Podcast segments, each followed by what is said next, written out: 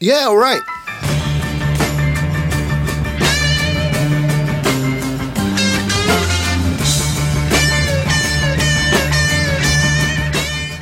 So uh, before we say hi to our, our very special guest today, we ha we have to say thank you to all our patrons and everybody buying our coffee and our.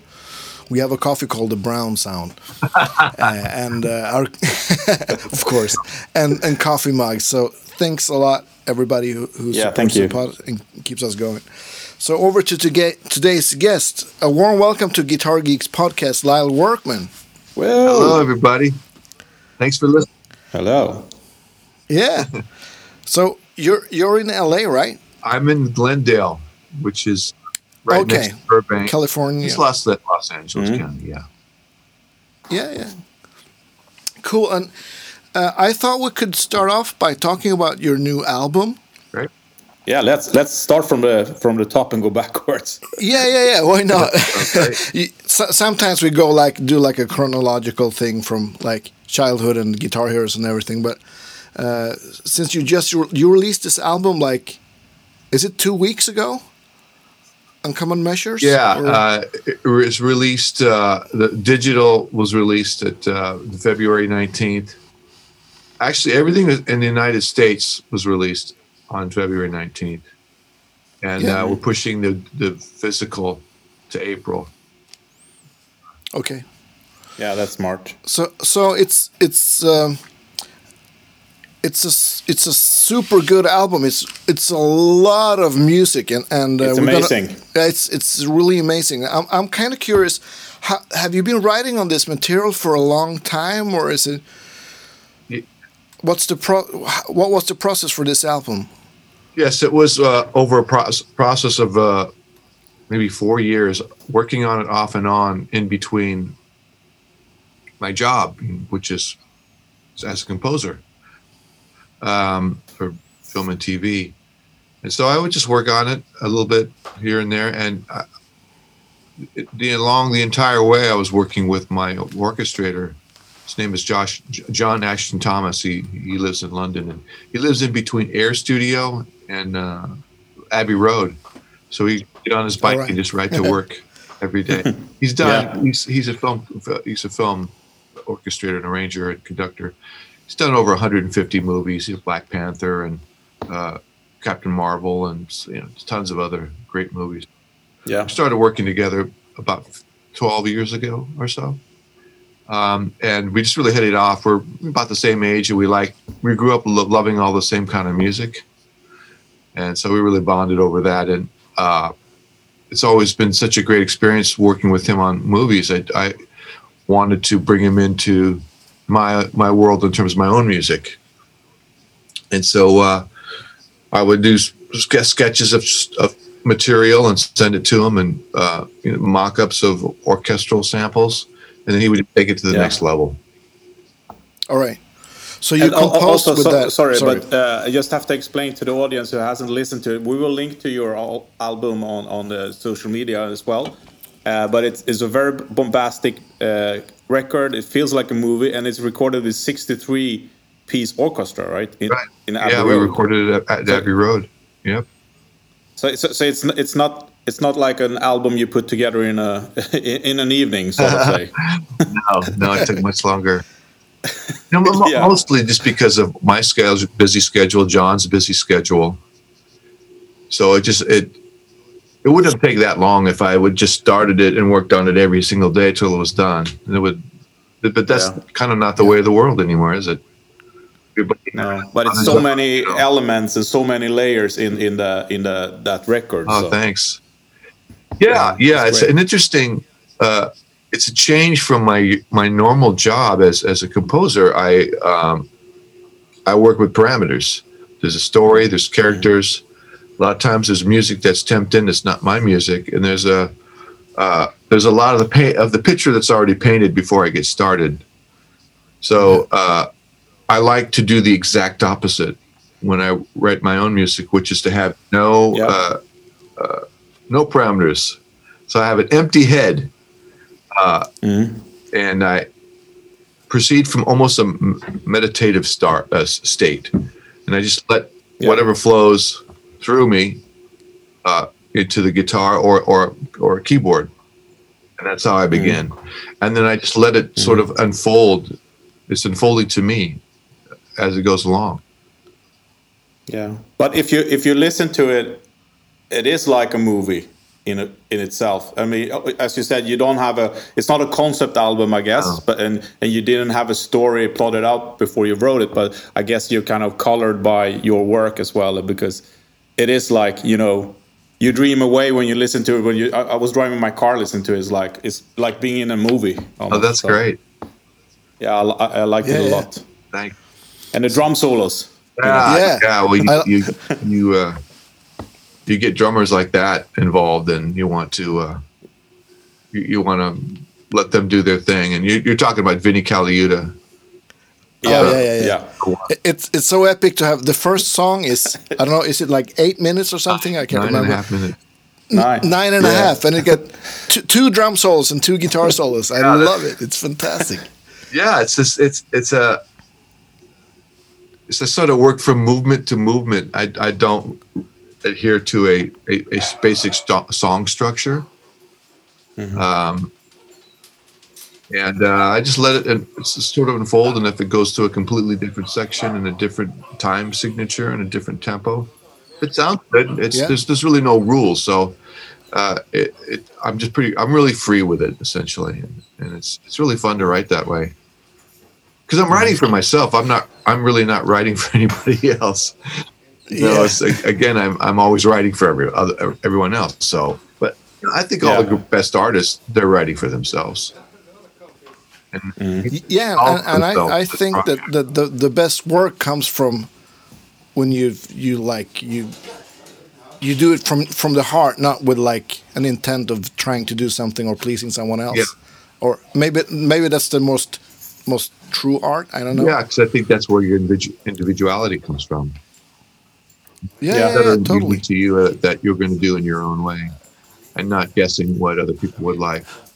Now, the other side of that is that you know we're talking about the first song is nine minutes long, so Yeah. who's got time to listen to it? And well, it, turns out there are people that that want to sort of harken back to that time a little bit because there's there's a you know stylistically that's it's it's got uh, a tip of the hat, I guess you could say, to to progressive rock and to uh, jazz rock or jazz fusion, you know, of Yeah. the of the seventies. There's there's a little bit of a tip of the hat to that. It's a more a modern approach to it, I think. Um, Yeah, the first guitar solo is a it's a it's a little little McLaughlin. Yeah, well, I'm, you know, I'm, a, I'm essentially a rock guitar player. He's a rock guitar player that that's sort of broadened his boundaries by listening to a lot of other music and, and studying. learn some more scales. So, uh, but at my core, I'm, I'm a rock guitar player. I think. Yeah, and and uh, you recorded the orchestra in uh, in London, Abbey Road, right? Yes. Did you record your guitar there as well, or did you do it at home in your studio? Or The the uh, orchestra was the was the icing was the very last thing we recorded.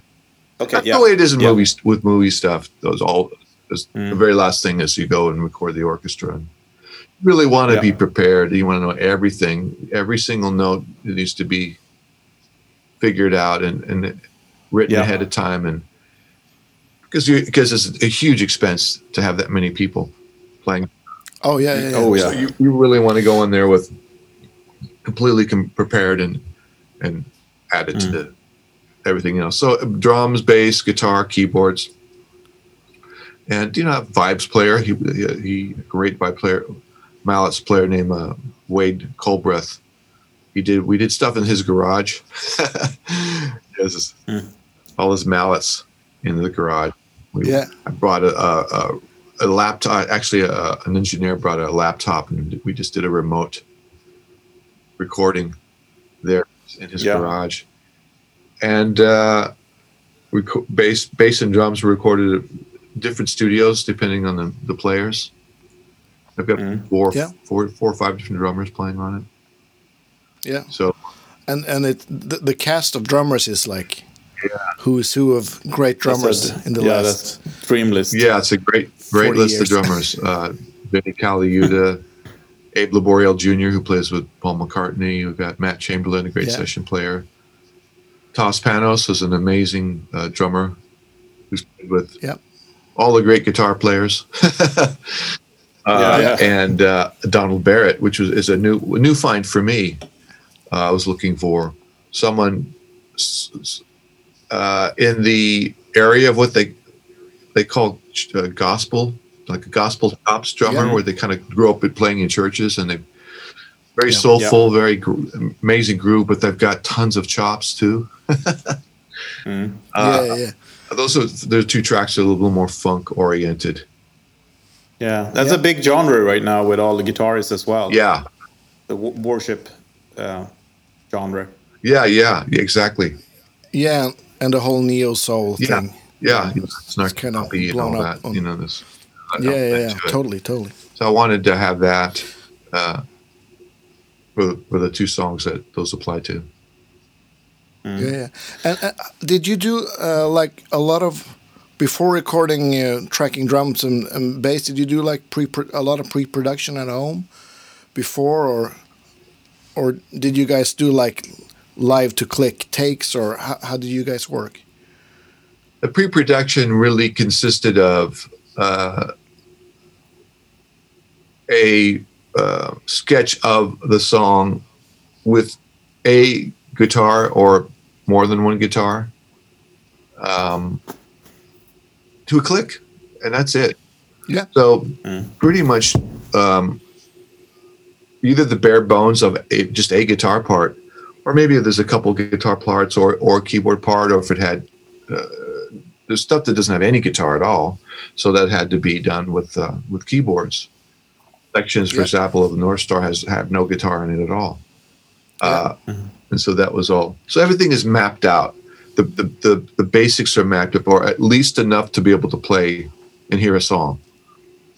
And Yeah. So I would bring that uh, to the other studios where we recorded the, the rhythm sections, and at the very end of the day, uh, Abbey Road. Yeah, yeah, that's so cool.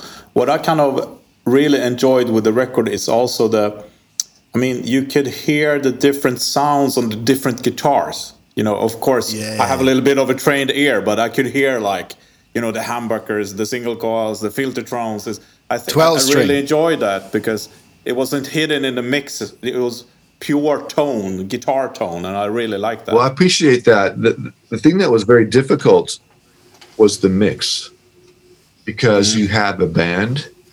When I say band, bass, drums, keys, uh, and then you that's a that's a meal already. yeah. Got Oh, yeah. orchestra, and that's three Yes. people playing. So there was a working with the mixer. There were there were times where I would let him just do his thing, and and uh, I would say no. The actually the guitar has to be louder here because it's playing the melody.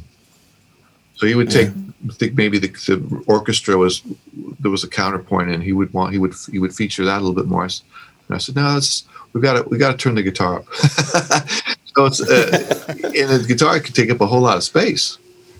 So Yeah, yeah, uh, yeah, yeah. you know there was there was one song. I think actually it's actually on North Star where the these sort of Brian May harmony. You know, you play single thing, lines. You take a chord chordal movement and you break them up into single line.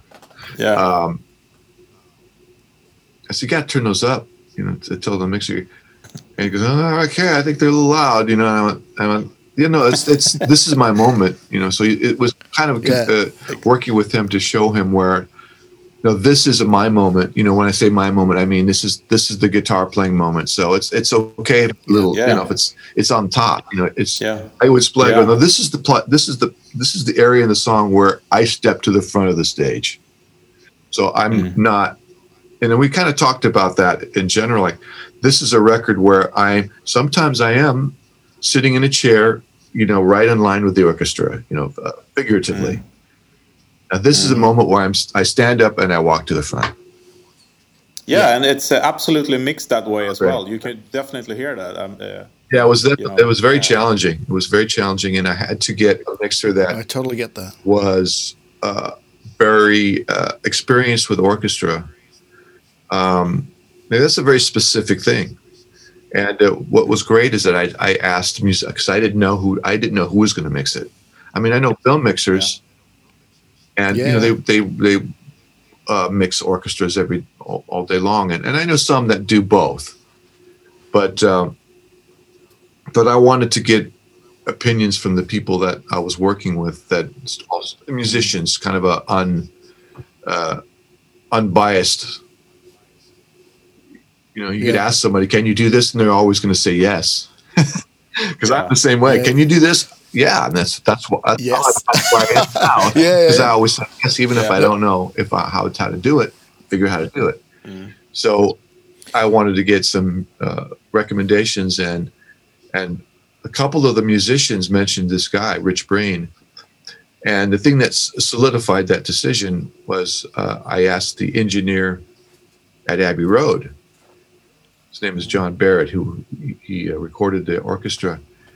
And I said, "Who who should I get to mix this?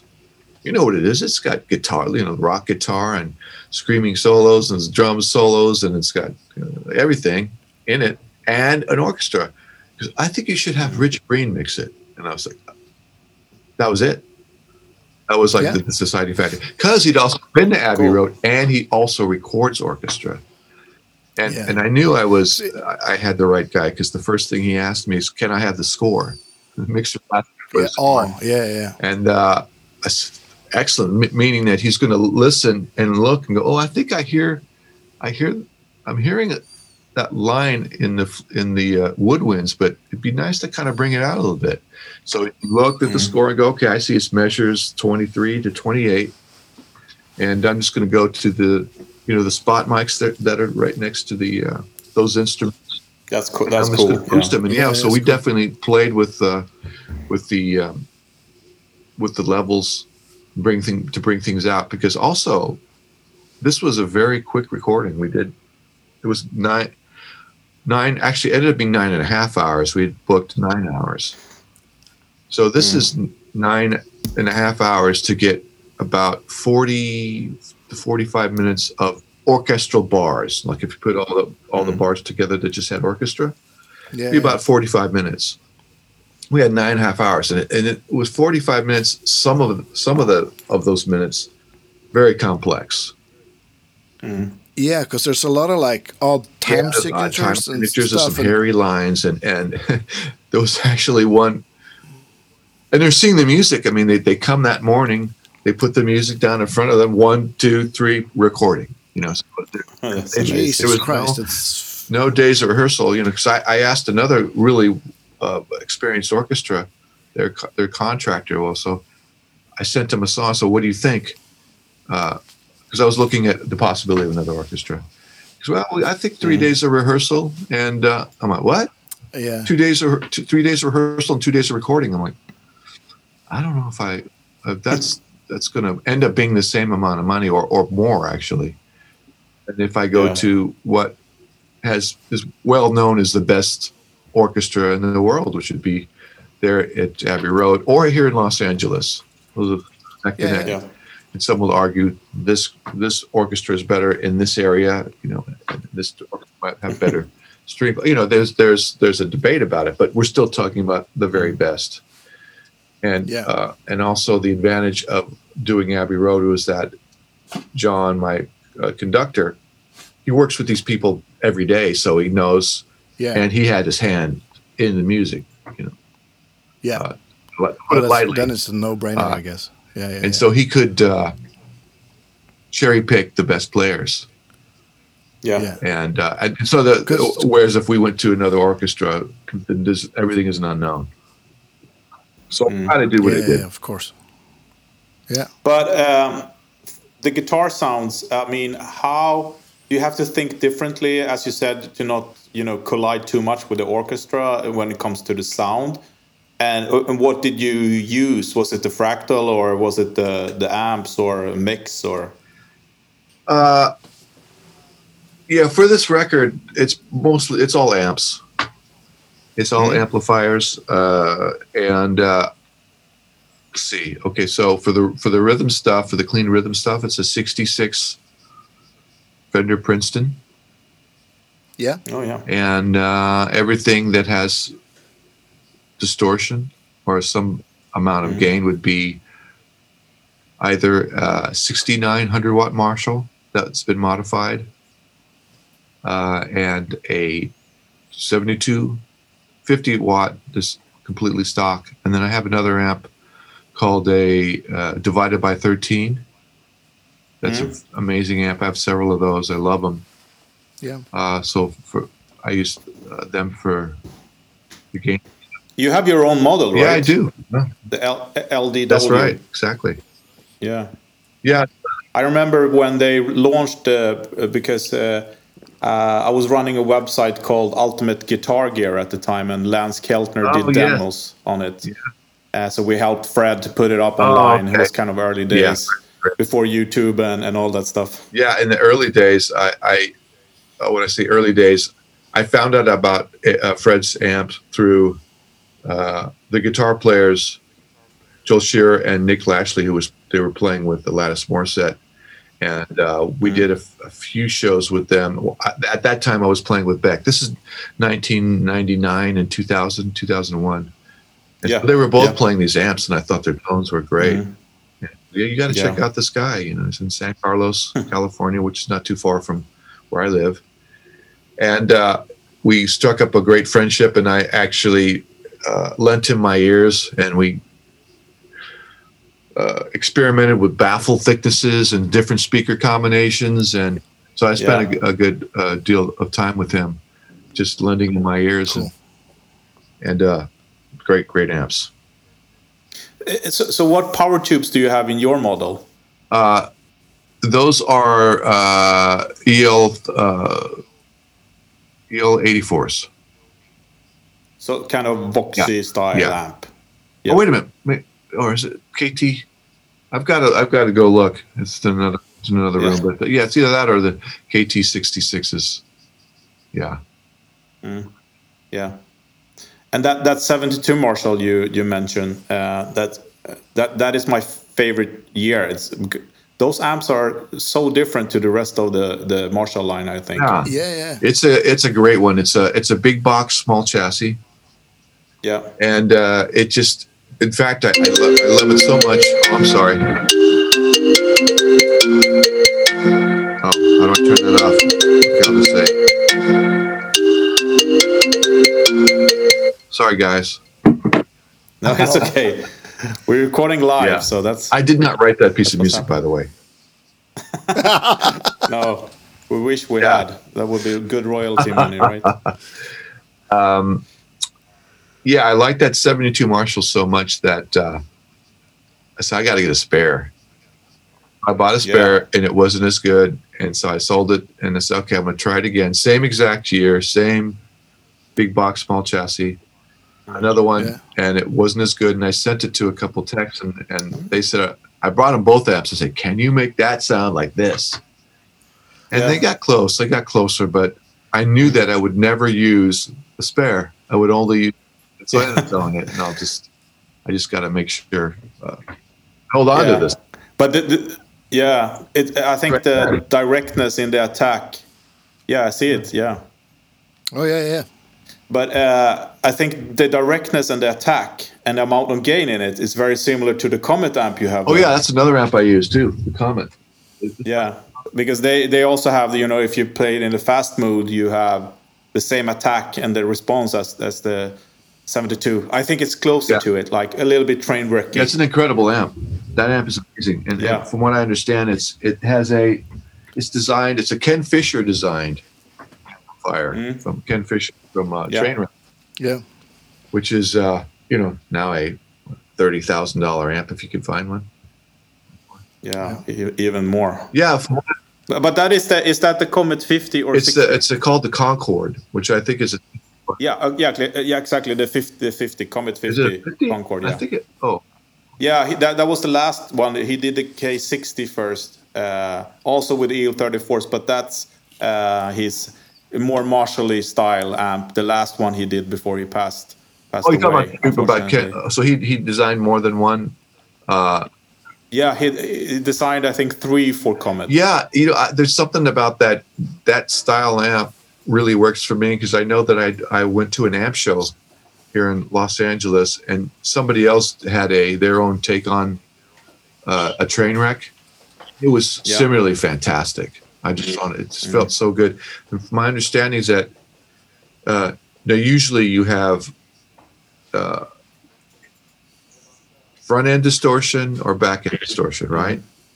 So you're either getting it from, like for example, the, a lot of the d- divided by 13 amps, and Frederick even tells me stuff because if you pull that preamp out and put it into a, a Marshall, you, you'd see that you'd get the, the, all the distortions coming from the back end.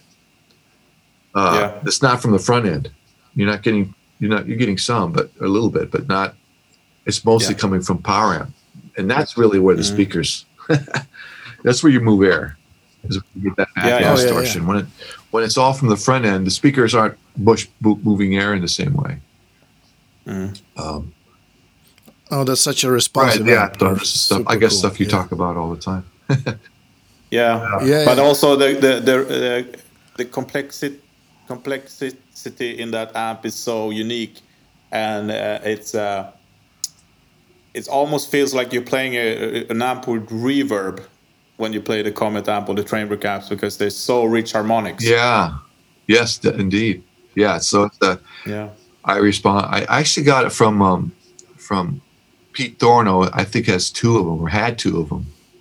Thorn does. A, Yeah. like, do you? He does tons of demos and stuff. He's really. Pro- Yeah, Yeah. yeah, yeah. exactly. Exactly. He, he kind of uh, he kind of made that amp uh, famous in a second way because they were they made themselves famous by putting up really really good uh, sound samples. I mean, in in, in the early 2000s, Right. and then Pete Thorn did a demo of the, that the Komet Concorde, Yeah. And that was an, an amazing video, and that was like the first you know amp demos on YouTube basically. oh, okay. I didn't know that. So he, he was really early doing that Oh. stuff. So and uh, and he's playing with the you know harmonic and, and the feedback and it sounds amazing. Yeah. He's a, such a good player. Yeah, So- I would. I would stack up. Uh, or what I mean is, I would. Uh, I would compare to my 72 watt, which is Holy Grail Mm-hmm. amp. This this particular one for whatever reason, and I would compare it to that. And if it was somewhere in the same area of being just as good, I knew it was a great amp. Concorde Yeah. did that. Um, Mhm. So it was a keeper. yeah. So, do you have for for recording guitars? Do you have like a, a room with speaker caps? Yeah, Or, it's right uh, there to my left. Is uh, uh, I've got some speaker cabinets in there. So, what, what's your go-to for? Do you use like for for the Marshalls? What's your go-to? It's a Mojo cabinet, which is essentially uh, a replica of a Marshall 4x12 straight cabinet. With uh, it has 25 watt greenback Celestions. Yep. And how do you mic that? Uh, with a 57 and a Royer 121. Yeah. Yeah, it's a it's, it's kind of classic setup. That works for me. Yeah. It works. Yeah. works pretty good. yeah, it sounds amazing. But do you, do you sometimes record like yeah, you you said you used the the Princeton. Yeah. Uh, I guess that is with it. You have the original 10, 10 Yeah, it's inch a it's a 10 or- inch uh, Jensen uh, brown Yeah. label, which I think is the best speaker for that for that amp. Yeah, it's an. Yeah, it's great. I, I really the, the Princeton was was it took you know it was a fairly recent find for me. Um, Mm. When I say fairly recent, I would say you know ten years ago, You know, because uh, I'd gone through many years before that, really Yeah. knowing how great a small Fender amp. I didn't I didn't have a, didn't have a Fender Deluxe until this around the same time, and I, I like the Princeton better than the Deluxe for for recording. Uh, Yeah, it's an amazing amp. yeah, it just sounds so good. It has this natural compression, um, and Yeah. I, even as a, when you turn it up, I like the gain a little bit more than a than a, a deluxe. Now, deluxe is a little more suitable for a small gig or something like that. You know, you have a little volume, Mhm. but uh, uh, the Princeton, uh, it's just some kind of magical amp to me. Yeah, I mean the preamp, uh, the preamp section especially is so good, and and there, I mean there's a lot of people that put together the Princeton preamp with like a beefier output transformer and stuff like that. Like Oh, really? divided by uh, not not divided by thirteen, but uh, you have Morgan, you, the Josh Schmidt version, Oh. uh, and you have uh, uh, third power Okay, uh, and, and stuff like that. Yeah, I so uh, that's an amazing preamp. Yeah. and the combination is amazing, and, and with a 12-inch speaker, um, it's also got that directness in the response. yeah. yeah. It's just a it's just a very pleasant amp. Doesn't fight you. You know, it's easy. Makes you sound better. yeah. Yeah, so I, I love it. like it's uh, yeah. In fact, I had, you had the great Greg Leisz here uh, playing for me, and Oh yeah, because he, he we had the he's- deluxe and we had the Princeton, and, and I thought that we we would definitely go because he brought us pedal steel. I thought, well, definitely the probably want the more robust deluxe, and uh, we plugged plugged it and it sounded good. And he, and I said, I also have a Princeton. He goes, oh, let's use that. I don't know. Okay. Yeah, yeah. So I the mics over to the Princeton, and it was better. You know. Yeah. I Oh, he's great. He's, he's oh yeah, he's amazing. He's incredible. favorite steel player. Absolutely, absolutely. Yeah, yeah. So, yeah, and uh, I have a I, I play a lot of slide guitar, and and you're an amazing slide player, and uh, and I have this question because you you I saw from the video I didn't know that, but you play you play slide with a pick, right? A lot of times, or do you play with fingers and pick? Yes. Fingers and pick. It just depends on what it is. Uh, uh, Yeah, you might be referring to the first track. Um, this is the Yeah. video where you can see me actually see me play it. Yeah, Yeah, that's a- you play with a pick, Yeah, right? but I, I do like playing with the fingers because then you can mute other stuff that are Yeah. better. Might be uh, Yeah, because that's my question. Because uh, on like I, I can't remember the song now, but on Harmonic Crusader, there's a song you play some really fast slide Oh, yeah. lines, and it's like, how how is that even possible playing that with a with a pick? yeah.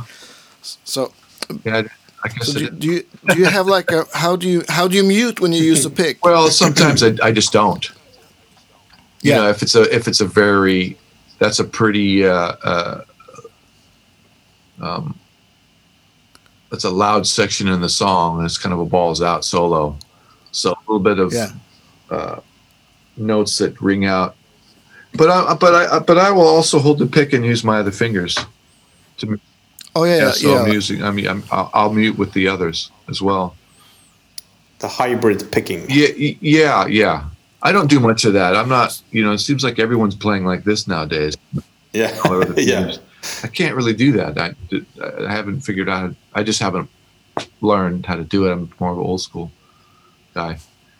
But um, yeah, playing slide. It's uh, yeah. Don't move your body around a lot.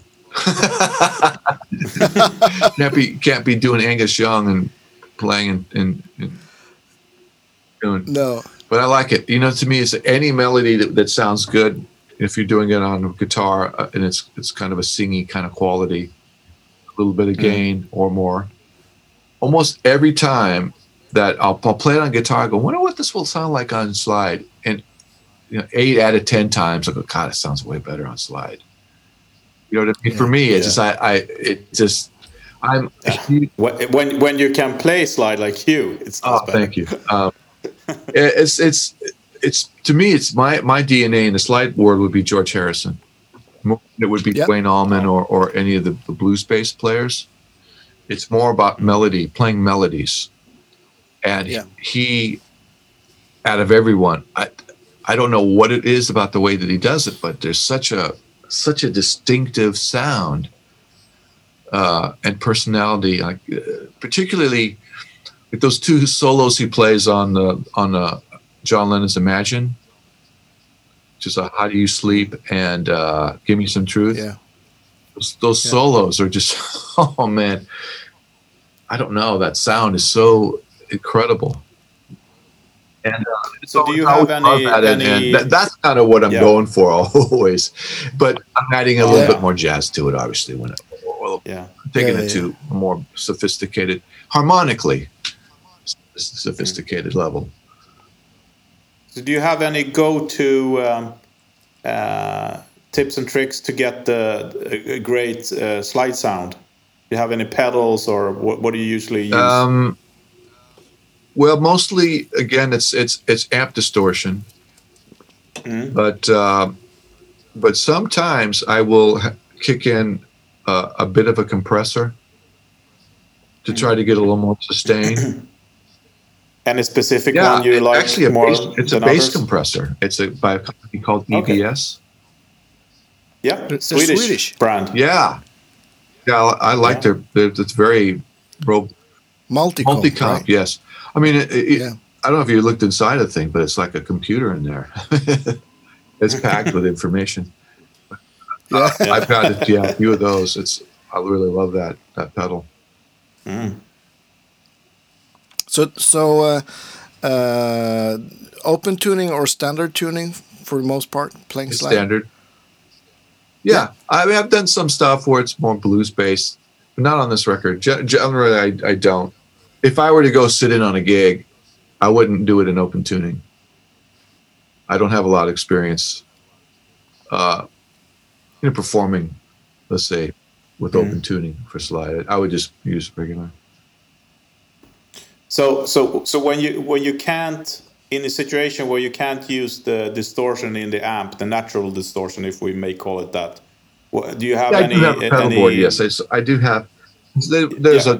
a. Uh, sometimes for other projects, I will just use my uh, pedal board for distortion, or if I'm doing sessions. And uh, yeah, I've got. Um, I'm looking at it right now. I guess I can pull my way my, my head away from the camera, right? Because Yeah, yeah. Yeah. yeah, I've got a. You know, I've, I've got a Fulldrive 2. I've had on my board forever. Um, Yeah. It's just I don't know. It's just a. It's a great sounding uh, overdrive pedal, and it does change the tone. But I like what it does. It, it adds a, a mid range Yeah. boost, and I like that mid range boost. Um, so that's on my board. I've got uh, a, uh teaser stallion Catalinbread. That Mhm. pedal that's on there. Now that's just this board. I have other boards that have other devices too. I've got. I really like the Tim pedal. Yeah, Maybe that's, great. That's on my. That was on my board that I had with Sting, and that's a real, Have you? real Yeah. ha- versatile overdrive, and it, it's a little bit more. It's a lot more transparent tone, tonally. It Just it's a great, really great overdrive pedal. Have you tried the MXR Timmy? You know what? new one? I, I'm I'm in line to to get one Okay, yeah. cool. because uh, I'm also um, good friends with Jeorge Tripps, who's Oh, okay. uh, designer for MXR, way huge. And uh, we were just talking about this. I did a little clip for for his new synth pedal. Yeah, Okay, cool. that's a crazy Yeah, pedal. yeah. right? And, and uh, what I have it here somewhere. Where is it? Anyway, I can't pronounce it, but it's a great sounding uh, synth pedal. And so yeah, we were talking about about that, uh, Timmy. There's some some uh, Django, uh, like um, Selmer Maccaferri guitars Yeah. on on a few places Yes. too. Um, Django, huge, gigantic fan of Django Reinhardt. Yeah, To me, he uh, if you if you study his playing, you can hear you can hear Chuck Berry riffs. Da, da, yeah. da, da, da, da. I go, and I remember the first time I heard that, it's like that's Chuck Berry. But, uh, yeah, so uh, yeah, just what he was, what he did with essentially two fingers on his left hand. Uh, Yeah. But just don't even think about that. Just listen to the content of what he's playing. It's remarkable in his technique and the joy and his uh, vibrato and his harmonic sense. He's Yeah, a- just a, a beautiful player, and and to me that gypsy jazz is some of the most happiest music on earth. I think that music, Yeah. African Yeah. music, are the two happiest Yeah. musics on earth. Uh, both- both Yes, it's like you feel- guitar you- Yeah, yeah. It's like you feel drunk when you hear Uh, it yeah. immediately. So that's Oh that's yeah, good. it's not a bad day. Just throw on throw up some, uh, you know, hot club of France music, and it's you're gonna just feel better. Exactly. Yeah. So, so how did you record the the is is it an original? No, Selmer it- Maccaferri. You know or what it is? a- It's, uh, there's a there's a guy who JangleGuitars.com. He has a place in Los Angeles, and um, I just went to it. I wanted to get a Jangle. I just did. I was aping it on just a regular acoustic, and I you know, I don't. I, sh- I should have a Selmer Maccaferri s- style. You know, it's a very specific Yeah. uh, way of uh, making a guitar, and I, I should just get one. And uh, so I went to this guy's place and played a bunch of them. And you know, first thing he put in my lap was a you know, ten thousand dollar this or that, and he even had a Selmer, old Selmer that was I don't know worth thirty thousand dollars or something. I don't remember, yeah, but yeah. but it was unbelievable. But the thing that was really interesting, and I didn't even I didn't know this until that moment was that was that it's light strings. These are I didn't know that, but it makes sense now because I go, how's Django bending those strings? And you hear other people like uh, uh, Bireli, Lagrène, and and you know John Jorgensen, all these other great players do the Django, thinking they're bending strings and stuff. I'm going, how are they doing it? Because uh, and that's that's what it is. It's like tens or elevens. yeah. I actually And super heavy pick. super heavy pick, light uh, light strings, high action. This this seems to be the Yeah. Down order of the day. And yeah, Yeah. A, a whole completely di- a completely different uh, style. You know, uh, Sean Tubbs. Do you know who he is? Yeah, yeah, yeah. You know, he does lots of demos, and he's uh he's a really good at it too. Oh, He's, cool. He's really studied the whole. He's studied it much further than I have.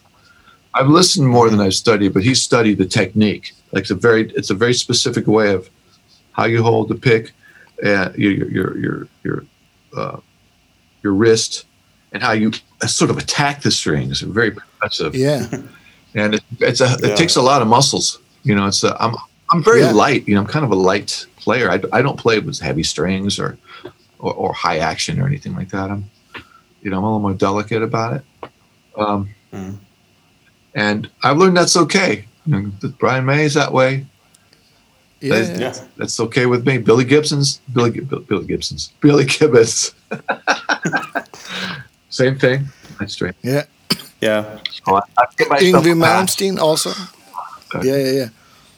I have a Yeah. So what was sorry what was your s- strings of, of choice for electric guitars?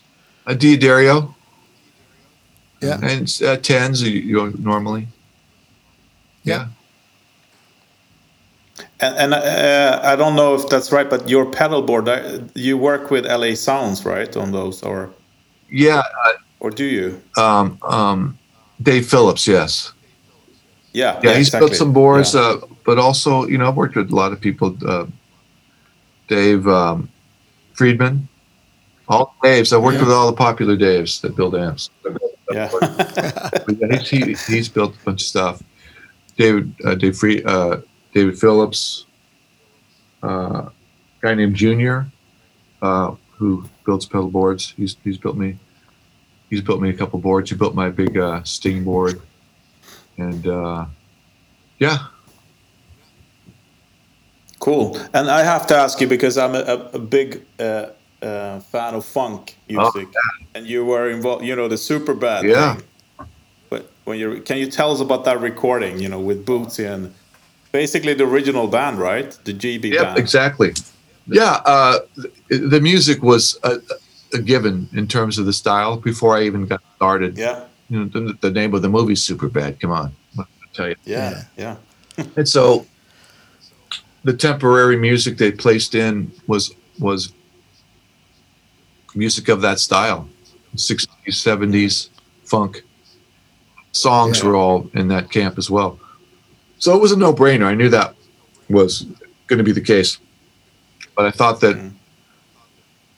Taking it to the next level would be wouldn't it be amazing if we can get those guys that were the art architects of that Yeah. music to be involved and so uh, so cool. the crazy thing about it the, the, the great story about it is that once it was decided yeah let's do that sony will pay for it um, well the next step was well how do i get into, i don't know these guys you know i've never worked with Yeah. Bootsy Collins or uh, Bernie Worrell or Jabo Starks or um, Clyde Stubblefield. I hadn't worked with these guys, so how to get in touch with them was the big question. And literally, I don't know if it was the next day that that's running through my mind or the next couple days. I received an email, and it was an email from a company called Godlyke that uh, Mhm. has pedals, and they under their company they have Maxon, and they distribute other a number of pedals from other makers, but Godlyke. Okay. And so I, I was an endorse, endorsee of that company. And I saw it was an ad for it was a NAMM show announcement. And at the booth, Bootsy Collins. So uh, I just like, oh my gosh, I can't believe it. So I, I called Kevin at Godlyke and, I s- and explained the situation. I'm going to be doing this movie. We want to get Yeah. these guys, Bootsy and his and his and his pals, to, to be part of this musical score. And I said, can you get in touch with uh, Bootsy or his manager or whatever? And so he made a phone call and then got the okay for me to directly to communicate with his manager, who is his wife. Okay. So I, Sounds difficult. yeah, yeah. no, she was really sweet, and uh, she says, "Yeah, well, uh, if you want to see Bootsy, he'll be at the mag- he'll be at the Godlyke booth." so I plan to go to the Yeah. NAMM show anyway, and so I, along with the director and the music supervisor slash music editor, went to the NAMM show, went to the Godlyke booth, and uh, we knew he would Bootsy would be there at certain times throughout the day to to talk about Mm. some pedals. We just walked up and there he was, all Bootsy esque. Uh, Yeah. Full full regalia. galley, yeah. And uh, Yeah. introduced ourselves and talked about it. He seemed really interested, and and then at that point, I, I got Bootsy's phone number, and we had Yeah. a conversation about how to proceed, and then he connected me up with the rest of the guys. Cool. So what if, I, you know, I- I think for, I- I, would have never thought to call a pedal, ma- paddle manufacturer. No. How do I get? No. It really, literally, just kind of came in my lap. So it was synchronicity there in play. yeah. It was meant to happen. it was really meant to happen. Yeah. Yeah. I read in an interview with you that uh, when you recorded with those guys that you couldn't use click. Yeah, it was a it was a vibe ruiner. It just wasn't what Yeah. it was about. Yeah. Um, yeah, because if you're going to play to a click, you got to play to the click because either Yeah. everybody has to play to the click or you got to get rid of the click because then everyone's playing to the Yeah. click in a different way. So it sounds like they're not they're not playing to each other. They're playing to something else. no. It's just not, Yeah. it's just not it, it, it's not a good sound. So I on the first cue I realized it wasn't going to work because it was No. it was it was too too far from the click and let's, let's Yeah. not worry about it. So let's use the click only to count us in. And now there Mm. aren't very many cues that go past a minute. So, Okay. Yeah. Yeah. uh, and several cues are not even that long. You they, might, they might be 15 seconds or 30 seconds or whatever. Yeah. And uh, those guys, I mean, they are all over the place except for the ones, Yeah. you know, that that's boom, and then Oh yeah, yeah, the heavy on the one. It's not from um, James Brown, but uh, it was uh, was challenging because I am looking at the screen and I'm playing, so I'm performing with him, but I'm also Yeah. giving him direction uh, when we go to the bridge and things like that. Kind of a, a, a weird uh, Caucasian version of James Brown. Take it to the bridge. uh, so we rehearse each cue as a as a uh, we rehearsed it as a band because we didn't have readers other than other than Bernie was the only Yeah. in the core band. Uh, I brought in Jeff, Jeff Babko to do some more work afterwards, and he's phenomenal. He's on my record as well.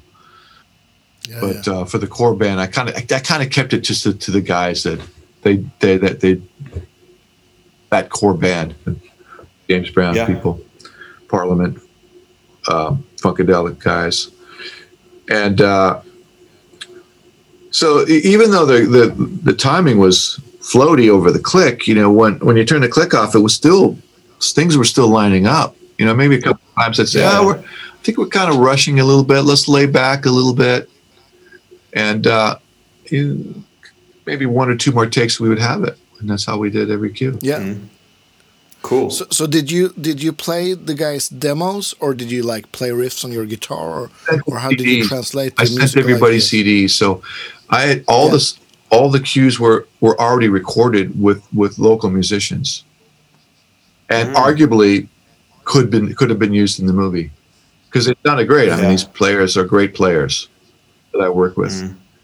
but we just had But they're not both. but we had uh, but yeah there wasn't those guys you know they're going to put that that their own brand of it of course you know what i mean yeah. Yeah, Yeah, yeah, that's- yeah. so yeah it, it added an So- auth- authentic authors you know what i'm trying to say make it more authentic Au- authenticity.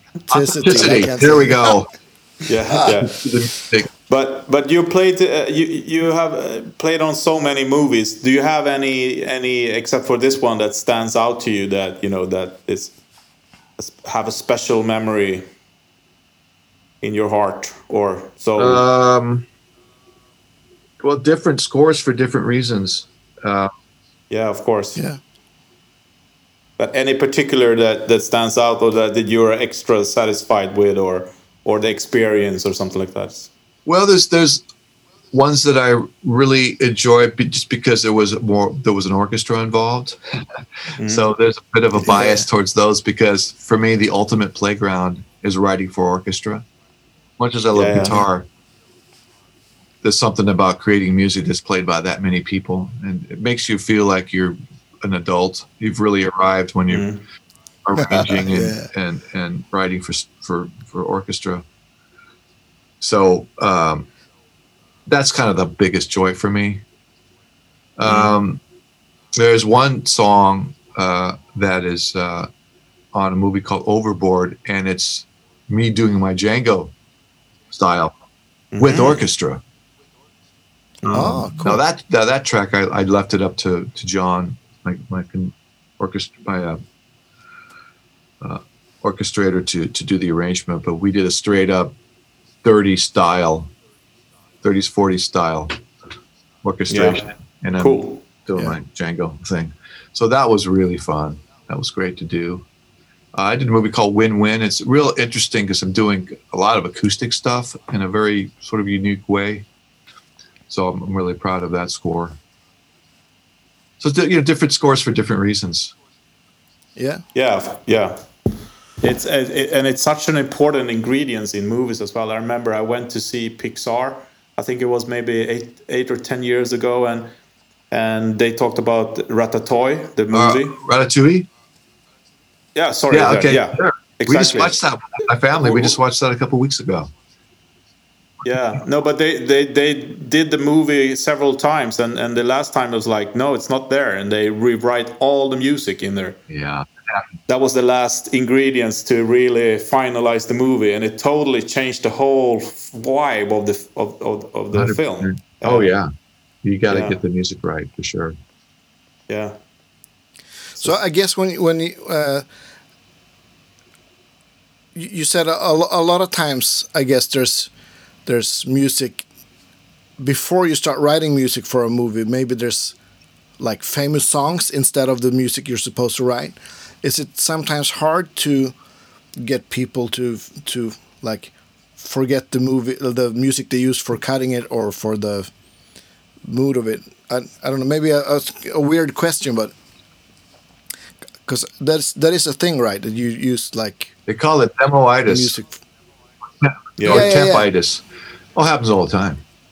And, and Yeah. sometimes Yeah. though they will just say, you know what, we're just going to license that piece of music because we really got used to it and we really like it. Yeah. Because if you're trying to, if they really want you to do something very close to it, essentially they're saying we're giving you an opportunity to beat what we already love, and, and most of the time, Mm. or a lot of the time, I should It's say, hard. You don't you don't beat it because they just like it for whatever reason. And that's fine. It's Mm. very Yeah. frequently that happens very frequently. Yeah. yeah, and sometimes you can hear that because, I mean, for an audience, some music can be very misplaced sometimes, you know, and you can tell that that, that was a favorite music uh, tune of s- s- someone who made a movie, and s- because it's everything is like especially written for the for the movie, and suddenly you hear like an ACDC track or or Elvis or whatever is kind of odd sometimes. Yeah, well, the songs are it's a different beast than the score, the original score. Um, yeah, and that's uh, one question I get asked. Well, how do, how do you decide on the songs? And that's I don't have anything. I don't have anything to do with that. That's that they have a music supervisor. That's their job is to find yeah. songs, yeah, and place them and and uh, license them and, and all that stuff. So I'm I'm out of the loop. I never. Uh, I'm not part of that conversation. Mm. So during 2020, you released quite a few EPs too. Yeah. Can you talk a little bit about yeah. that? Because they're really cool. Because they're like uh, a genre each. Oh, is that like a, a correct way of putting it? I don't know. Exactly. So this, uh, I've had this job going on about five years now, and it's it's creating what you would call library music. So some yeah. people will understand mm-hmm. what that is. What, what uh, for those who don't, it's music that is general that uh, will be presented for someone to use uh, to accompany their video or uh, mm. for movies or whatever content. It's it's it's music that can be licensed to, to for any given function, and in this case, it's for, for, for Facebook, and it's ah. music that Facebook users can go to this the sound collection, Facebook sound collection, and there's a there's a search field, and you can type in uh, happy, sad, fast. There's a, a bunch of different tag words you can use to try to find all this content that you can use for your your video. So, what video? Uh, it's your parakeet playing with the pill with the pit bull or it's the, it's mm-hmm. some new device that you're trying to sell. You know, so it's anything anybody yeah. that's on Facebook. It's a free service they provide, licensed and, yep. and, and and free, free of service. So it's just this great mm-hmm. thing that they're allowing, and uh, they've massed thousands of songs. And I'm just a content creator. Uh, the great thing mm-hmm. about it is that they say there's all kinds of people on Facebook. We're not just trying to market to people that like Beyonce yeah. Let's also market to people that like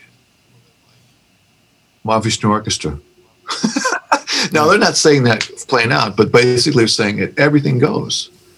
Um, so just make it good and make it compelling and make it at least three minutes long. And, and uh, we'll provide it. And the, the couple, it's uh, Will and Leslie, great friends of mine that I've known since the the late 80s, uh, a, a, band that Will was in used to open up for the band I was in at the time. So we've been friends ever since. And he then started a company called Wave Group Sound, creating uh, uh, music for Guitar Hero and Rip mm-hmm. and yeah, yeah. Uh, you know, those kinds of those kinds of things. This is the time where you would have to do sound alikes. Now, what ended up happening yeah. is that then they started to get uh, or, or the masters were being licensed so that these companies could just use the masters instead. And that's why we have, you can go online and hear, you know, Freddie Mercury's separated vocal on We Are Champions or whatever. Because oh, okay. this all this all content is because they use it for for, for video games and, and all that stuff, rock band and guitar hero and all that stuff. Yeah. Karaoke type stuff. So all that stuff's been made available. So he started designing his, his company focused more on sound design and, did, and they started doing work for Facebook and then eventually uh, Facebook absorbed their company. They started this program and they said, "You want to be a content?" And and and they pay you up front, uh, right? And you don't get royalties. Yeah, there's no royalties. It's basically work for hire, but mm. it basically comes down to them saying, uh, uh, figuratively, make a record or make a group of songs in this style: yep. blues rock, uh, uh, Latin jazz, uh, heavy metal, um, orchestral music, ethnic music from Mexico, anything, mm-hmm. anything really. Yeah, and so, and I would work with, with Leslie particularly about where what we should do next about genres or new wave. Make it something like the, the '80s new wave. You know, anything that runs the yeah, gamut. Yeah. And so, uh, over five years, I've done something like 150 or more songs. In between, you know, Yeah. Cool. I'm working on movies and TV, also writing, Mm. you know, just for fun, just writing these because it's really fun. Um, yeah, yeah. writing the songs, and uh, then they they allowed the content creators to share this stuff through through uh, uh, DistroKid, which uh, distributes the stuff out to the streaming world. So it's Yeah. it's on iTunes, Apple Music, Amazon, or uh, yeah, I think it's on Amazon, Spotify. So I was able to create all these these records, records or EPs, Yeah, and uh, there's 12 of them. So I released 12 cool. records slash EPs of all content, Yeah. just all blasted out and, and essentially. But it was amassed over, you know, a few years time, Yeah, and I'm very proud of it. You know, I'm really, I've had a great time making that music, and it's been fun sharing that. but it's great that they allowed you to release it as well. I Really? mean, we have a similar company in Sweden called Epidemic Sound, um, who do exactly the same thing. You know, and, and basically all all movies being done over here, TV and everything is using it because it's royalty free. Yeah, they, sure. they pay like yeah. Uh, but the, the the musician union was not as happy in the beginning, sure. but uh, I think they they worked on a different model, so everybody's happy now. I That's think. great. Yeah. That's great. Yeah, it's a really a great experience, and uh, I'll be continuing this year with more time. Yeah, that's awesome. Oh, cool. But but you have also been playing with amazing artists like Sting, Yeah. Beck, Frank Black. I heard you played with Yeah, him. a lot. We did about five years of touring and recording. Yeah, was that where you where you started your career playing with him, or Well, it was in the late '80s with this band Bourgeois Tagg. We uh, oh, two yeah, records yeah. for Island, and we had a couple singles and one one of we had some nice traction. We ended up Mhm. We did the Tonight Show with Johnny Carson. That's how far it goes back, and then Top of the Pops, and then we Oh, went to. Europe and did, the equivalent in Europe. And I can't remember if we went to Sweden. I think we, we did something in Germany. We did something in England. We did something in France. I can't remember if we went to Sweden. Uh, It was a long time ago. yeah. but yeah, so we uh, and then Todd Rundgren produced our second record, and then the band broke up, and then a lot of us uh, worked with Todd after that. Did a few, did, uh, Yeah. recorded with him and, and toured with him. I recorded with and toured with him for a few years after that, and then Cool. after that was uh, Frank Black. Within that time, I also did a, a record with a band called Jellyfish. I don't know if you're Oh, yeah, yeah. that's Yeah, a great yeah, record. yeah. That's been, uh, you know, definitely in the top ten of, of anything I ever participated in. Yeah. That's that's a that's a classic. Yeah. I'd like to say, yeah. Um, and then uh, while I was working with Frank Black, I moved to Los Angeles. And that started more Mhm. session work. And, uh, Yeah. Yeah. yeah. And, and how did the the gig with Sting come about? Through Josh Freese, Jo- the, the Sting's drummer, Yeah, the drummer. Yeah. great drummer. Um, and I met him through session work here in Los Angeles, and we hit it off. And we're both crazy, silly knuckleheads. And uh, they just had a they they had a four piece, and they wanted to uh, uh, have a good wanted a four piece band, and we're looking for second guitars. And jo- Josh recommended me, and Mm. then uh, that's how I got in. Yeah. Yeah. I saw I saw some YouTube. Um, I saw a concert on YouTube the other day with you with you guys. So good. Yeah, the Is it Rock in Rio or really something? good one is uh, they recorded the Montreux Jazz Festival 2006. Ah, I think it cool. was yeah, that that's one, the yeah. that's the best recorded one. Yeah. No, it, I mean Sting. I mean he's he's so special. His voice is so special, and- but it's so Every good. night. It touches me. It really touches Every me. night, flawless. Every night, perfection. Yeah. Yeah. And, it- all the And he still all sings power. those songs in the What's same. that? And he still sing all these songs in the same Yeah. keys. Like Roxanne in original key, it's like Yeah, badass. No problem.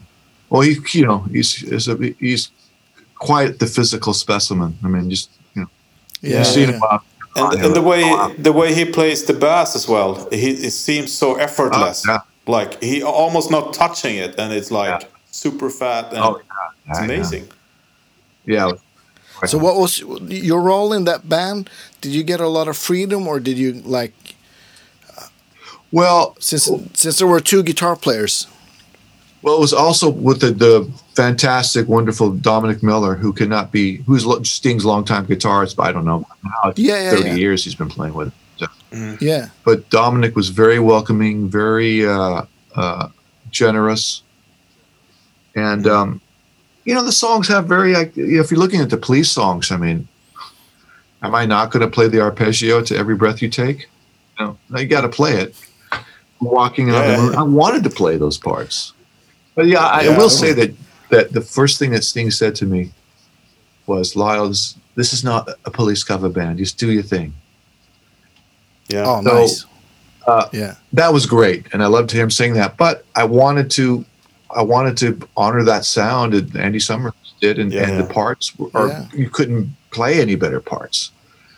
Um, no, and so i kind of stuck to the, to the program on that. We took you we, remember we, what- we messed with some songs and, and and changed arrangements. And there was a couple solo moments for me. But for, for the Yeah. most part you know i stuck to I, I stuck to the program Do you remember what gear you used Yeah. on that when, when you were the, divided by 13 Okay. and yeah. uh, divided by 13 cabinets and pedal boards Mhm. i think at one point i brought out the Komet for an uh, for, uh, for additional oh I, oh yeah at one point i brought out the Mar- my marshall and the co- and the Komet together and then divided by 13s for cool. rhythm so it was pretty massive rig two Yeah. with two four by twelves. yeah. Why I not? was I was really Stereo? surprised how loud uh, the Sting band was. it was, yeah, Yeah. it was loud. Yeah, things old school. He plays playing through like a Clair Brothers PA, something like. yeah, yeah, yeah. yes, it's powerful sound. Yes, And- And Dominic was mainly using a custom, right? A Gibson yeah, custom. uh, Les Paul.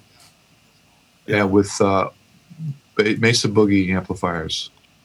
Uh, yeah. So you- were you playing more single coil style guitars to match him, or Yeah, yeah. I pretty much play the Telly. You know, I love Telly. yeah. That's my you know, kind of a desert island guitar for me. Mhm. definitely?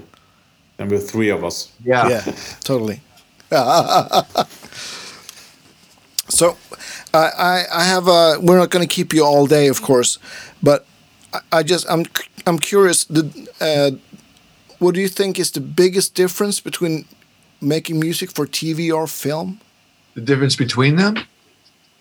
Yeah, like com- you as a composer. Well, uh, in my experience, the big big difference is I haven't worked with orchestras for TV. Now people do it. You know, No. now TV is all it's budgets are you know, equal. Mm. But the stuff I've done in TV has been more smaller based stuff. So smaller ensemble, less people involved, more of it, a lot of it by myself at home, my studio. Uh, the other big difference is uh, is just you're working at m- miniature deadlines. Okay. You've got episodic TV. Now sometimes you you you'll do it that way. Well, well, you always do it that way because you'll have you'll have uh, mixes for each episode. Whereas for for film, you mix the whole film. That's the mix. So Yeah. you can be working on a film for two months, three months, and revisit the opening cue and rewrite it. Where with TV, you're that first episode's done, and then you go to the next one. So you're not right. revisiting anything. You're you. So you, it's Yeah. more like short miniature deadlines. So the workflow is a little different. Mm. Yeah, That's cool. So I, ha- I have a question actually. I just come up with it, but let's say you have to pick a classic movie, and wh- where they're gonna do a rerun, and you'll do all the music in that film. Which film would you pick? Oh, so if there was a movie and they were going to do a remake, you mean? Of Yeah, exactly. Yeah, remake. Sorry. Yeah, classic one that that you haven't played on already. oh yeah. So there's in, in, from any time period. yeah. Well, I would have to put a Kubrick film in there. Yeah. Maybe uh, uh, Doctor Strangelove would be fun. yeah.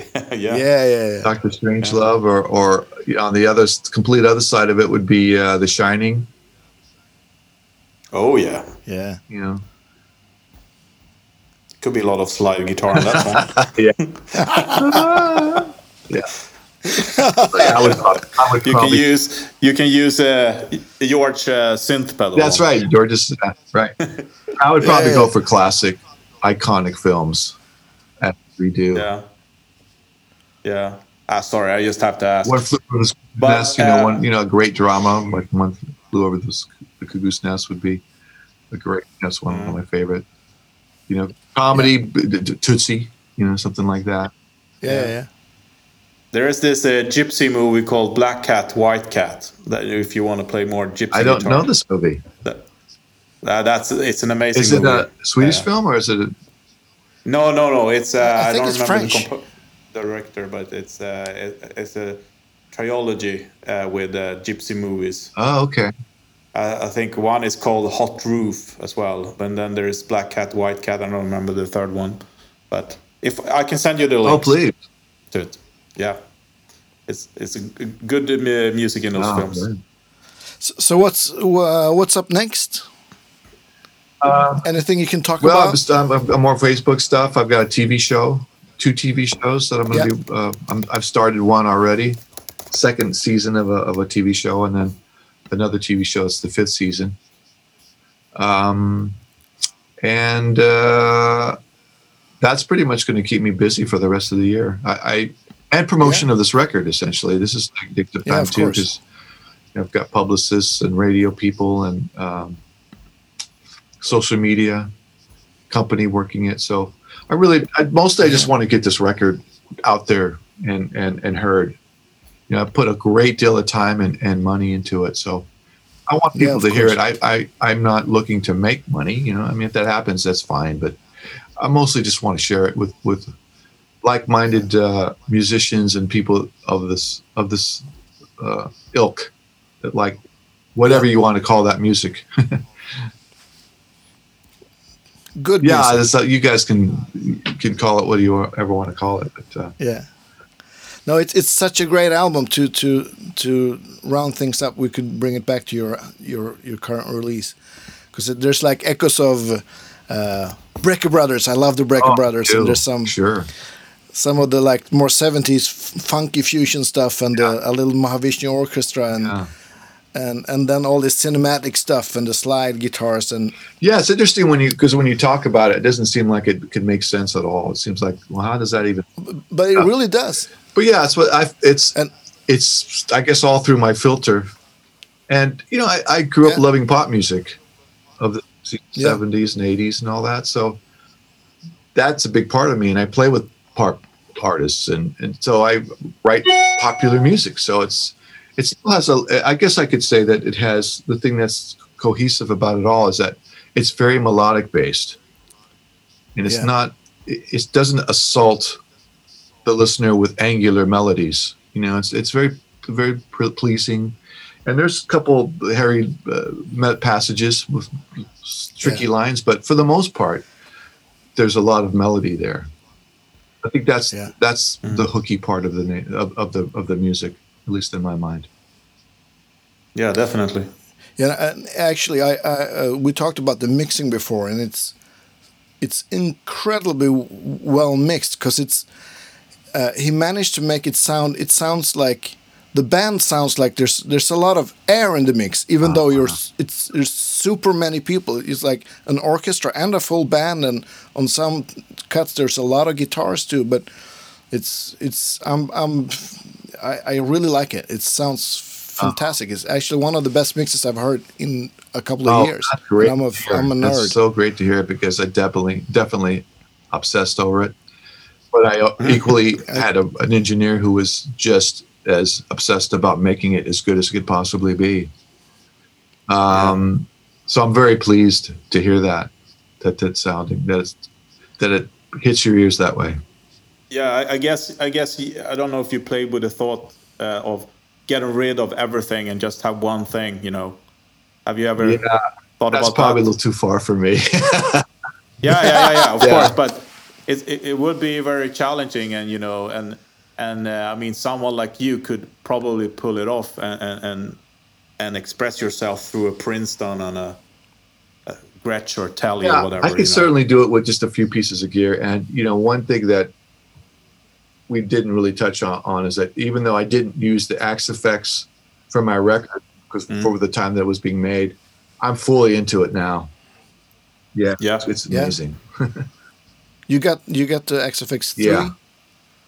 Yeah. Mm, cool. and it's fantastic. I mean, I I, I had no interest in in, in uh, someone from uh, someone from Fractal saying, "Let me just send it to you and see what you think." And about, Mm-hmm. about 15 minutes later, I was like, "Oh, okay, I I can make sounds with this that I really like," and just the convenience Yeah. of just being able to go through a bunch of Yeah. different sounds. You know, for me. As a composer, you start to spread up. You, you have all this other time you need to that you need to uh, devote to other aspects of, of music. So you want Yeah, to yeah. streamline the process. And the idea of having to move mics around and cabinets and switch heads and stuff like that, I'm, I'm just not as into it. You know, because a lot of times I just don't have the time. I've got deadlines and I need to just move fast. Having something Yeah, like that's yeah. great. And it's in fact, there's a lot of stuff I did on on the Facebook stuff that's all the Axe-Fx, and no one would ever know. Yeah. No, and we, uh, we talk about it a lot with our guests, and, and me and Andreas talk about it Yeah. as well a lot because we uh, we, I mean, the conclusion is that the sound is there, but maybe not the feel yet. Huh. That's that's the last ingredients. You know, the feel that you get when you're interacting with an amplifier is not totally there Hmm. yet. Especially like we talked about your 72 Marshall. I mean, it's so Yeah. distinctive way of interacting with Yeah. it and that makes it unique in that sense and, and you don't have that in the fractal or or any any of it maybe the new one the neural cortex thing have you have you seen that one What's that? it's a new new profiler thing like it's it's way more um, Accurate than the Kemper, I'd say. than the Kemper. The Kemper sounds like a plastic toy compared to it, if, if you ask me. And it, it can profile amps, it can pro- profile pedals as well. yeah. I haven't heard of it. Pete Thorne made some. He, he made two really good demos. What's of it called? Quad Cortex. I'm gonna write Quad this down. Cortex. It's yeah. The the company is called Neural DSP. Go over to Pete Thorne's YouTube channel, and he made two videos of it. And the cool thing is like you can profile all all your equipment behind you and then work with it as you do with the fractal.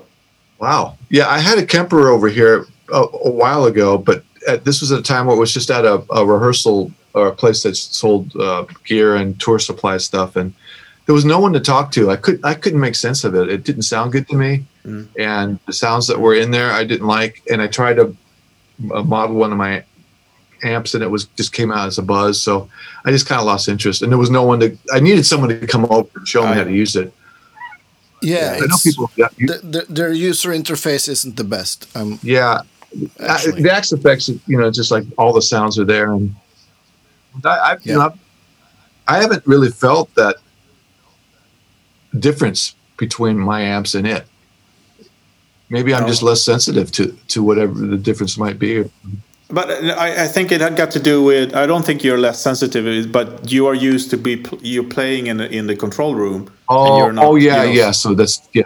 You're you know so you're used to getting in the Oh, monitors yeah, I've or the headphones, and, and, I can't imagine. Why. Then the feel is almost uh, gone Oh, anyway. yeah, In- yeah, yeah. So uh, Because people Um, ask me, "Well, do you think this Axe-Fx you like it so much would it be great for live?" I go, "No, that I don't know about." Because I No, we yeah. talked about the difference between power amp and preamp distortion. yeah, yeah, yeah. When I was playing with Frank Black, I had a um, a matchless and a hundred watt dual rectifier. Mm. The match was a louder amp. air. I don't know why, but it just projected. Did you have the just like DC30 shot or- out, and the Mesa Boogie Yeah. with the music would come on, kind of hover around the stage, closer to the amp. But I was just I was Yeah. able to hear more of the uh, Yeah, something about back end. You know, when you really turn it up. Yeah, yeah, those matchless are amazing. Right. So I don't know I use how it's going to happen. Having Yeah. basically having all that, the speaker not doing the same kind of thing in the physical universe, Mm. which is what you would get with any profile, any amp that's. Yeah, but I guess you know when you have in ear like you, Andreas, you you Yeah. use Also, it in ears, I would think be like having monitors. So it's it's Yeah, totally. exactly Yeah. exactly. I, I, I've been using. I I had the first Axe-Fx, the Ultra, oh sure when it came out like 10, 12 years ago, and I was super happy Right. with that.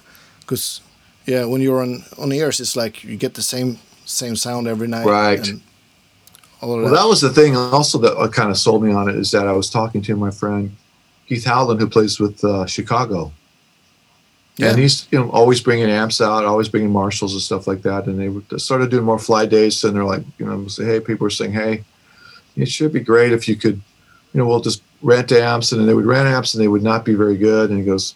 And then someone said, "You might want to check out this Axe-Fx thing." And he kind of, ah, I don't know. I'm a tool, I'm a tube amp guy, I'm old school. And so uh, he got one, and he's, he he just worked with it and and, and a beat his amps, and and it was able to you know didn't model it, but he was able to take some of the basic parameters of a Marshall or whatever, and modify them. Yeah. And he said he got to the place where it, it was super super close, and then uh, he took it on the road and he didn't use it because he didn't want it. He still had his amps, and then something happened and, he- and the amp went down, and so he went right into that. And he said it was it was like the same thing. You know, it Yeah. gave because again he's all in ears. He says that's it. He goes now I don't have to worry. I just you know that's my rig. He said space rack Yeah. and and a little pedal board. Yeah. And I said, well, that you know that that that's that says a lot. I do that. I do Yeah. that for at least Oh, recording. It would be it would be advantageous. I haven't tried. I haven't taken it out of mm. my studio, so I don't know what that would be like. Mm. But a, a lot of people nowadays also, I mean, they they build up their sound on a pedal board, and then they use like some kind of uh, speaker emulator to. So it's like the sound is, but but, but your your your recipe is is, is the amp. Uh, but you know, I think the trend right now is to build your sound on a pedal board and then use some kind of speaker emulator Right. or or uh, the AX Stomp or this new neural thing. Ah. Uh, yeah. Is that neural thing? Is it is it a pedal? No, Yeah. Uh, yes, pedal. yes. It's not a rack it's mounted. the, it's or the it's size not of. like No, it's. it's no, it's like the it's the, the fractal audio uh, stomp box u- unit, basically. Oh, yeah, like the FM3. And and each uh, each um, uh, switch is the potentiometer as well, so it's kind of a mix. But it's also Very modular. cool. Yeah, Yeah. The size is kind of like a, a, a 16 inch MacBook. Oh, wow. Like That's crazy. super powerful. And it's supposed to say, everyone's saying it sounds really, really great. And Yeah, Yeah. I mean, I've seen a lot of uh, YouTube videos, and, and that's not, you know, the total truth. But it, when you see people like P. Thorne and Rhett Shull and, and those guys are are testing it, and they compare it to the the Kemper. The Kemper sounds like a, you put a blanket over it, and and uh, this one is is way more accurate, but it's tend to profile everything a little bit hotter. But then you can just go in and turn down the gain and everything, so it's like you're there. wow, Yeah, yeah. Yeah. that's pretty incredible. So it's like it's like the next generation of, of profiling, And actually. it has a bunch Totally. of sounds built into it already, right? Yeah. Uh, yeah, I wonder if it does and you does can it s- follow the same import way and with send sending stuff. tones out to your amp and all that to do the same thing. yeah, Wow. yeah. Yeah. Uh, so it's very modular in that sense, and and it's very powerful. The the DSP in it's very powerful. It seems like science fiction. Yeah, How I know, I know. Yeah. How does it even know. work? Instead of, eh, oh, oh, you know, Exactly. Yeah, yeah. and then you can Yeah. turn up the amp, and you're going to turn it up, and it's going to do the gain in the same way. How does it know Uh, Yeah. what or the? How does it know what the power ta- tubes are going to do when when?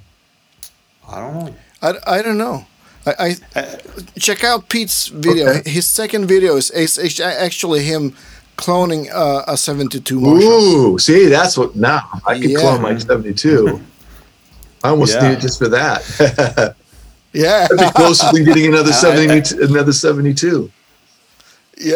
yeah, yeah. Probably cheaper too. or most definitely. Yeah. It's not. It's not very expensive. Oh, if uh, I don't, it's like fifteen hundred bucks, maybe. Yeah. Yeah, something like that. That's great. Yeah. No, it's worth looking into. Uh, I uh, know Rhett Shull, he uh, he's a YouTuber. He he profiled some pedals and it worked really well. It it it couldn't profile uh, an old like um, Tone bender. phase tone bender circuit in the right way. It sounded okay, but it didn't interact the same way at all because it's the impedance thing, you know. Um, but it sounded okay, but it was not uh, as interactive. But the other pedal- pedals sounded amazing when he Yeah, when he- overdrive pedals and stuff. They Yeah. s- sounded. But it does also do like delays and on. stuff too. No. I don't it, know. it has built-in effects, reverb delays, and. But I don't think you can profile delays. No, you can't. That would be. No. Only, only gain Okay. Right. stuff. Yeah. yeah. Oh, that's interesting. EQs too. Wow. Okay. I'll have Yeah. to check it out. Yeah. Just when I said I'm not lis- looking at gear anymore, but I'm kind of intrigued about just the technology of that. That just Yeah. Yeah. yeah. it's going to be like Yeah. ten years from now. Oh shit! Yeah. We'll have everything in this. exactly right. Yeah.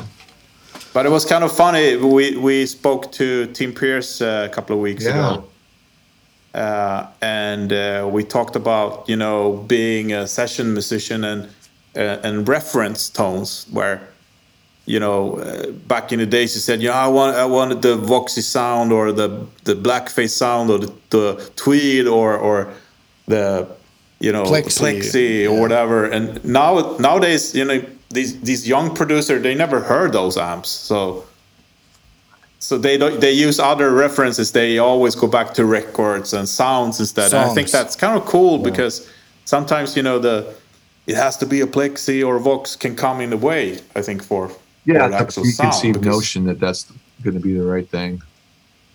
Yeah. yeah. exactly yeah exactly Wow. Right. so as long as as long as you get the sound you want and, and you get the feel then then, then doesn't really matter what you play That's true. Yeah. I, that's exactly right. That's how I feel. so Oh yeah. it feels like we can go on forever Ah, Yeah. Yeah. yeah. Uh, and, and we hope Guys, to you. You to- hopefully we can re- I was going to Yeah, say, hopefully I- we can re- you, revisit you don't have to this. call. You don't have to leave on my behalf. I'm having a good time. Yeah, that's good.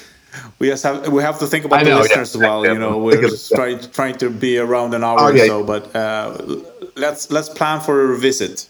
yeah. But we we have a final question that we ask all our um, guests, and it's you know what is the last guitar related equipment or guitar you sell? That have sold. No, that you will uh, that uh, if you have to get rid of everything, what will you keep? Oh, Only one, thing. just one thing.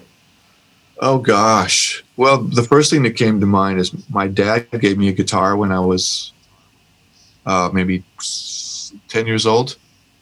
It's a Gretsch. Yeah. So I would probably hold on to that for sentimental reasons. Yeah, cool. It's a good answer. That's a good answer. It was a pleasure of having you, Lyle. Uh, Yes. And we are looking forward to more music from from you and more movies and and uh, and releases, the catalog music or whatever you Yeah. called it. Uh, looking forward to more genres. Yes. Uh, and we will link to the album, of course. I just want to say that, that people, if you just go to the iTunes or whatever, you can see a bunch of records. For, and if you see a bunch of records from 2020, that's that's all that material. You know, Yeah. yeah. It's supposed to- And and if you happen to have a, a Spotify list with your music, please share it, and we will put it on Oh. on our Facebook page. Yeah. Um, if you have anything collected, I don't think I've done that. I don't usually do the Spotify thing on my own that much. Yeah, but, uh, no? It's my music is up is on there. I know that for a fact. Yeah, we will link to the latest Oh, record. great. at Thanks. least, I and- appreciate and- Yeah, definitely, definitely. for sure. Yeah, And share the videos and stuff. Oh, I really, oh, thank you. yeah, those, those are Oh, I really appreciate it. I, I thank you for having me, the interest in speaking with me and uh, Joe. Absolutely. Yeah. Great. So, uh, looking forward to talk to you again, and have a great day. All right, guys. Yeah. Thank you again. Pleasure. Yeah. Yeah. Thanks. Thank you so much. Yeah. Cheers. Bye-bye. Bye.